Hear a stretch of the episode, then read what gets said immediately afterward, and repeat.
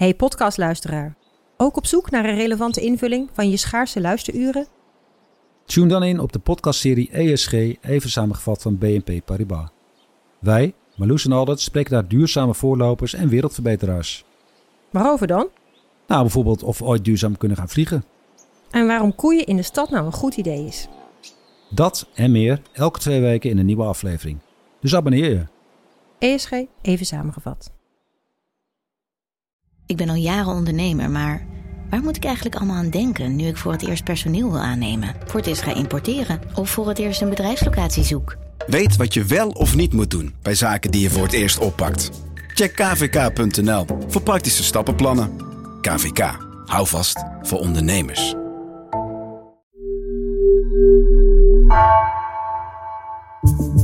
Vanaf de redactie van NRC het verhaal van vandaag. Mijn naam is Floor Boon.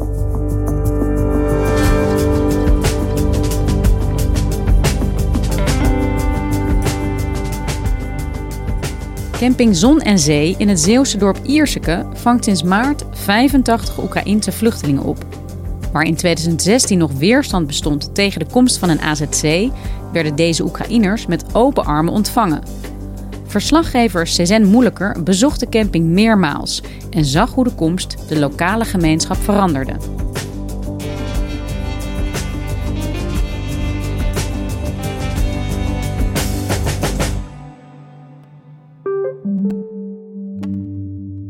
Ierseke is een, uh, een dorp met zo'n uh, 7000 inwoners in de regio Zuid-Beveland in Zeeland. Um, en de meeste Nederlanders zullen het kennen van de oesters en de mossels. Uh, en in de zomer trekt het aardig wat toeristen, vooral uit Duitsland en België. En in dat dorp ligt, is, is er één camping, camping Zon en Zee. En um, dat is op het eerste gezicht een, een hele gewone camping eigenlijk. Met uh, aangeharkte gazons, uh, caravans, campers. Een receptie met een kantine, gedeelde douches.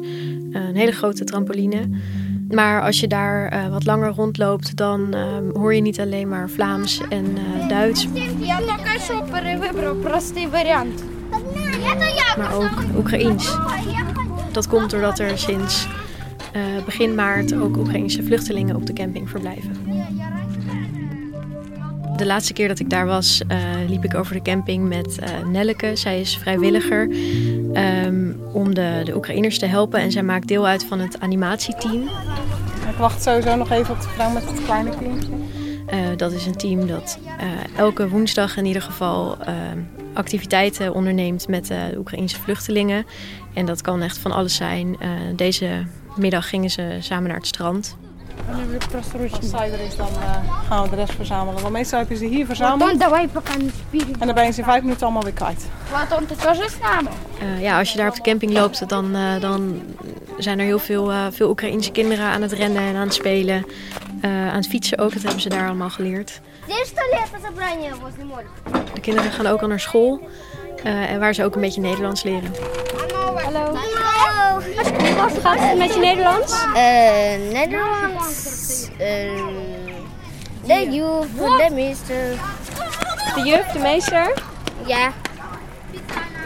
Daya Swami. Uh, ik, uh, ik volg de camping uh, sinds ehm, eind maart. En um, ik heb de plek leren kennen als, als ontzettend warm en gastvrij.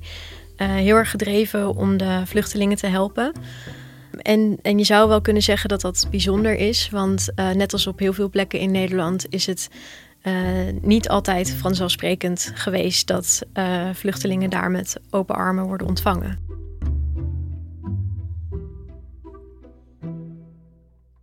Ja, daar ben ik heel benieuwd naar. Daar gaan we het straks ook over hebben. Maar even om te beginnen, Cezanne, jij bent verslaggever op de Binnenlandredactie en hier op de Nieuwsdienst.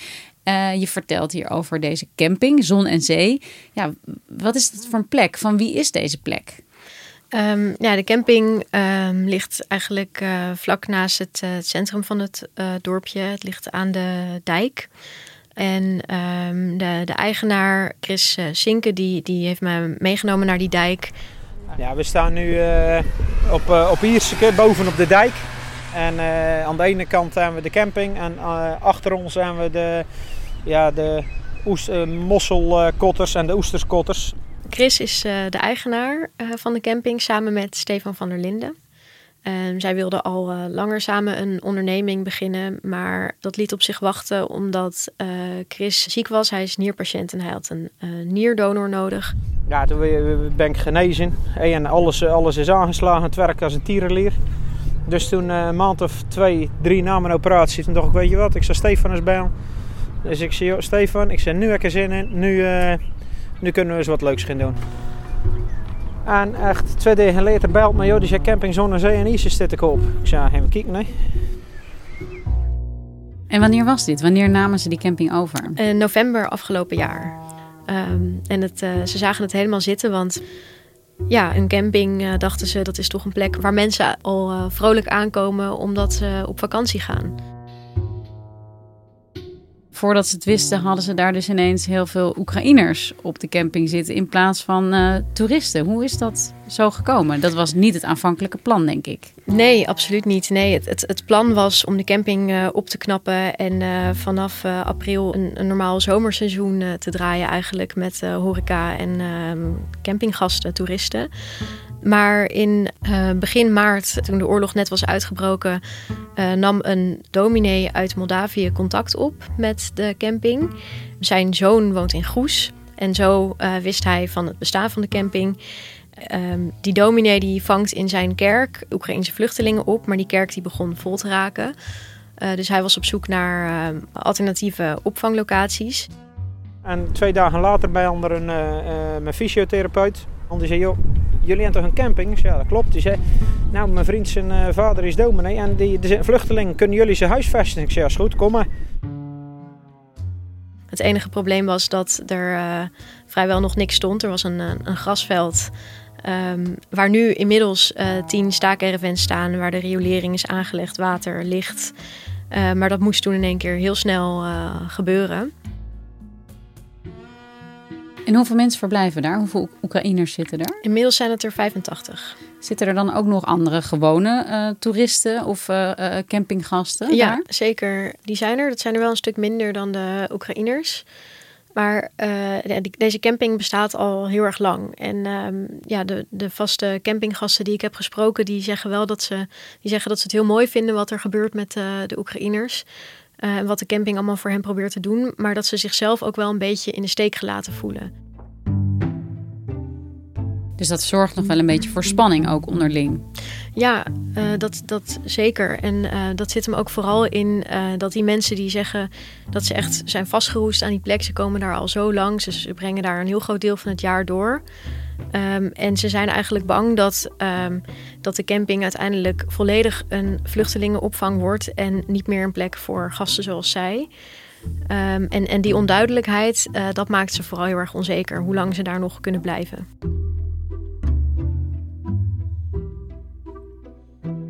Sinds het lijkt me uh, op het oog ook een behoorlijke onderneming. Hè? Je hebt een camping en ineens zeg je we gaan heel veel vluchtelingen opvangen. Dat zijn ook mensen die uh, behoorlijke achtergrond met zich meebrengen, waarvan de toekomst ongewis is.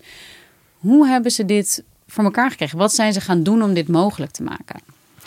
Ja, um, eigenlijk vanaf het moment dat ze wisten dat die uh, vluchtelingen zouden komen, hebben ze een Facebookgroep gemaakt. En daarin aangekondigd dat, dat, dat er Oekraïnse vluchtelingen zouden komen. En er zijn echt ongelooflijk veel vrijwilligers op afgekomen. in totaal zijn het er 70. En eigenlijk was het alle hulp is welkom um, en je mag zelf kiezen wat je doet. En zo zijn er verschillende um, vrijwilligersgroepen ontstaan. De een die deed de, de voeding, de ander deed de kledingcontainer. We hadden een schoonmaakploeg, we hadden een entertainmentploeg, we hadden een geestelijke ploeg, we hadden een uh, uh, ploeg die had transportregel. Dus ze doen het zeker niet alleen, uh, Chris en Stefan. Um, en daarnaast zijn ze ook geld gaan ophalen. ze hebben een crowdfunding actie opgezet en een stichting opgericht. En uh, zo hebben ze dus ook de eerste caravans kunnen betalen. Maar dat is met geld uit de gemeenschap, hè? Want ik zou denken van, is er niet ook overheidssteun voor dit zo'n particulier opvanginitiatief? Ik bedoel, de overheid die organiseert ook opvang in AZC's bijvoorbeeld of op andere plekken. Maken de eigenaren van deze camping daar dan ook aanspraak op? Nou, dat hebben ze eigenlijk uh, vanaf het begin wel geprobeerd. Um, en inmiddels hebben ze de officiële titel gemeentelijke opvanglocatie. Wat ook betekent dat ze dus financiële steun krijgen vanuit de gemeente. Maar dat, dat heeft best wel lang geduurd. En daar is ook wel veel onzekerheid over geweest. Want ja, voor een groot deel hebben ze dus ehm, de, de opvang van de vluchtelingen bekostigd vanuit de, de stichting, maar ook deels uit eigen zak. En een camping die, die pas net bestaat en nog geen buffer heeft kunnen opbouwen met, met eerdere zomerseizoenen. Ja, was het toch financieel ook best wel spannend. Ja, want uh, dit zijn dus twee mensen die beginnen een onderneming. Die willen daar, neem ik aan, ook geld mee verdienen. Dus zoals het uh, meestal gaat als je een bedrijf start of een onderneming. En ineens moeten ze misschien wel geld toeleggen. Levert dat nog een soort spanning op? Nou, hoe ik het heb gezien, is daar werd bijna niet eens uh, over nagedacht. Zo graag wilden ze die mensen helpen. Het was natuurlijk heel vervelend. Uh, en ook dat er zo lang uh, onduidelijkheid was vanuit de gemeente. Maar er was in ieder geval bij Chris en Stefan geen twijfel over dat ze zo lang als kon hiermee door zouden gaan.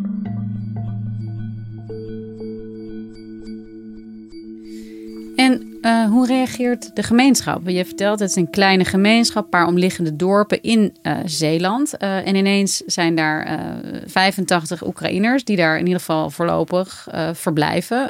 ja, wat doet dat met zo'n kleine gemeenschap? Nou ja, Ierseke is dus een heel gelovig dorp. Het is ook een stukje van de Bijbelbelt.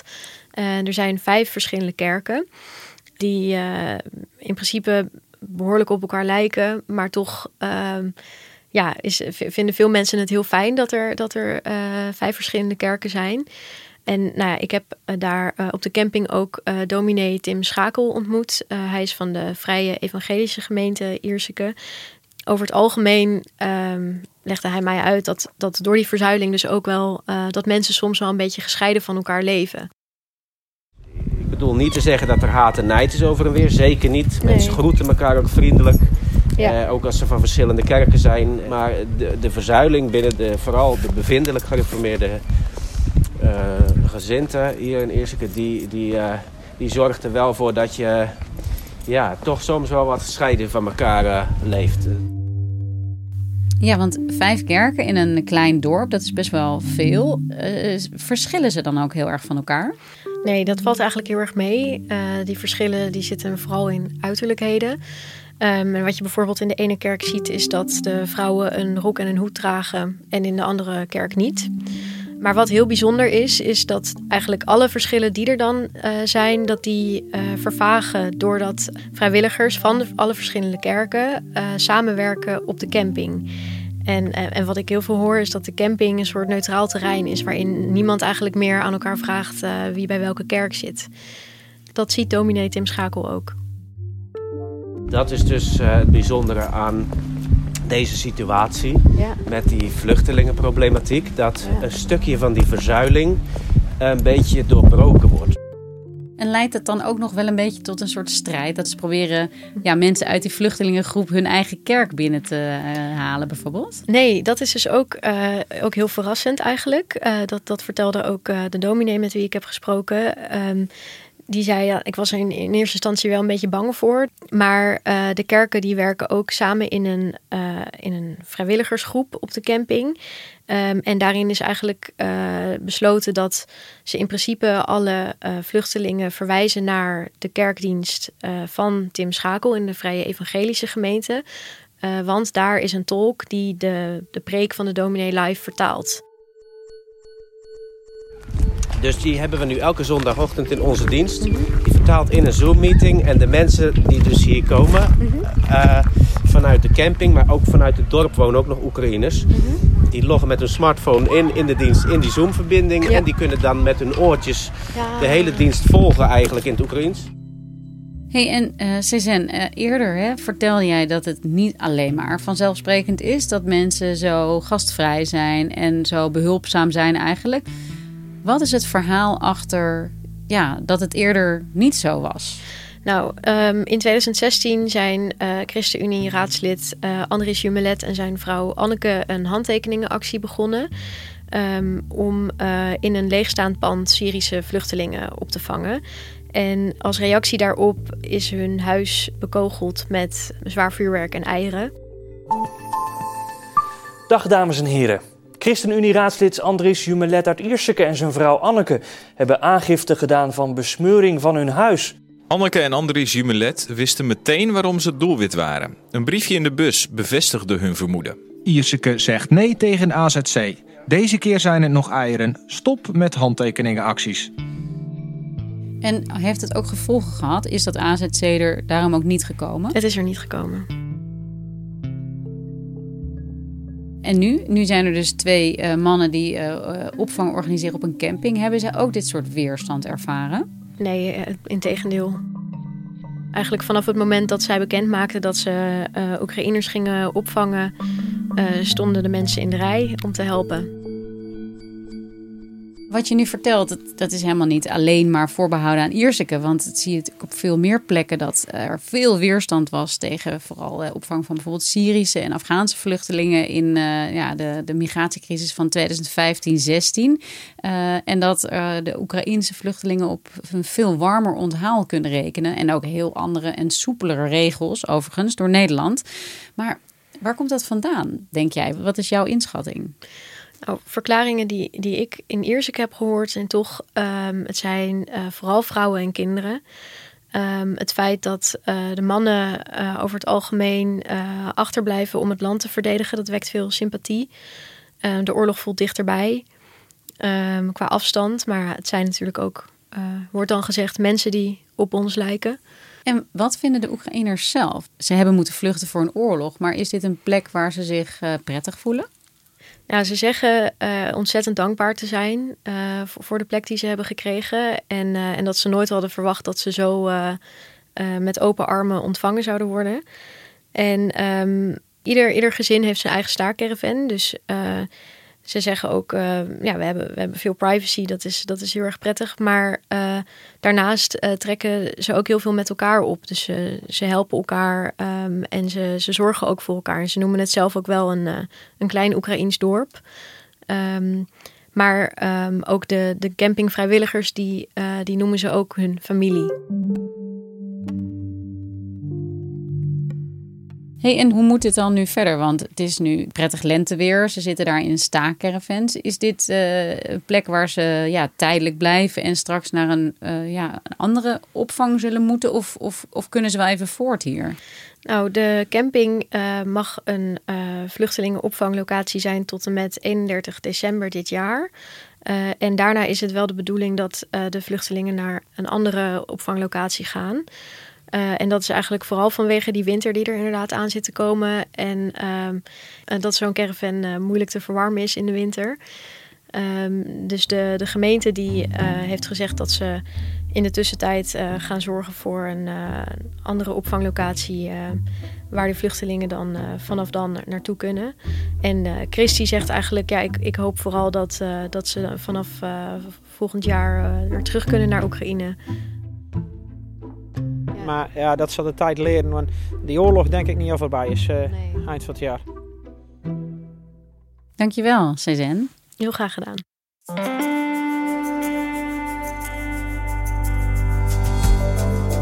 Je luisterde naar vandaag, een podcast van NRC. Eén verhaal, elke dag.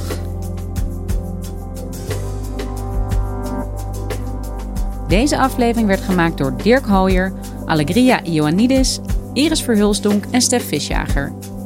Dit was vandaag. Morgen weer.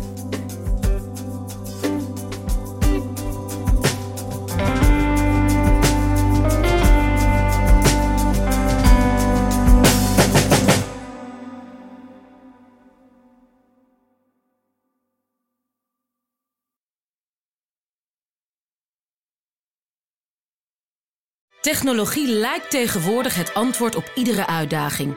Bij PwC zien we dit anders. Als we de potentie van technologie willen benutten, kunnen we niet zonder een menselijk perspectief. Human-led, tech-powered noemen we dat. Ga naar pwc.nl.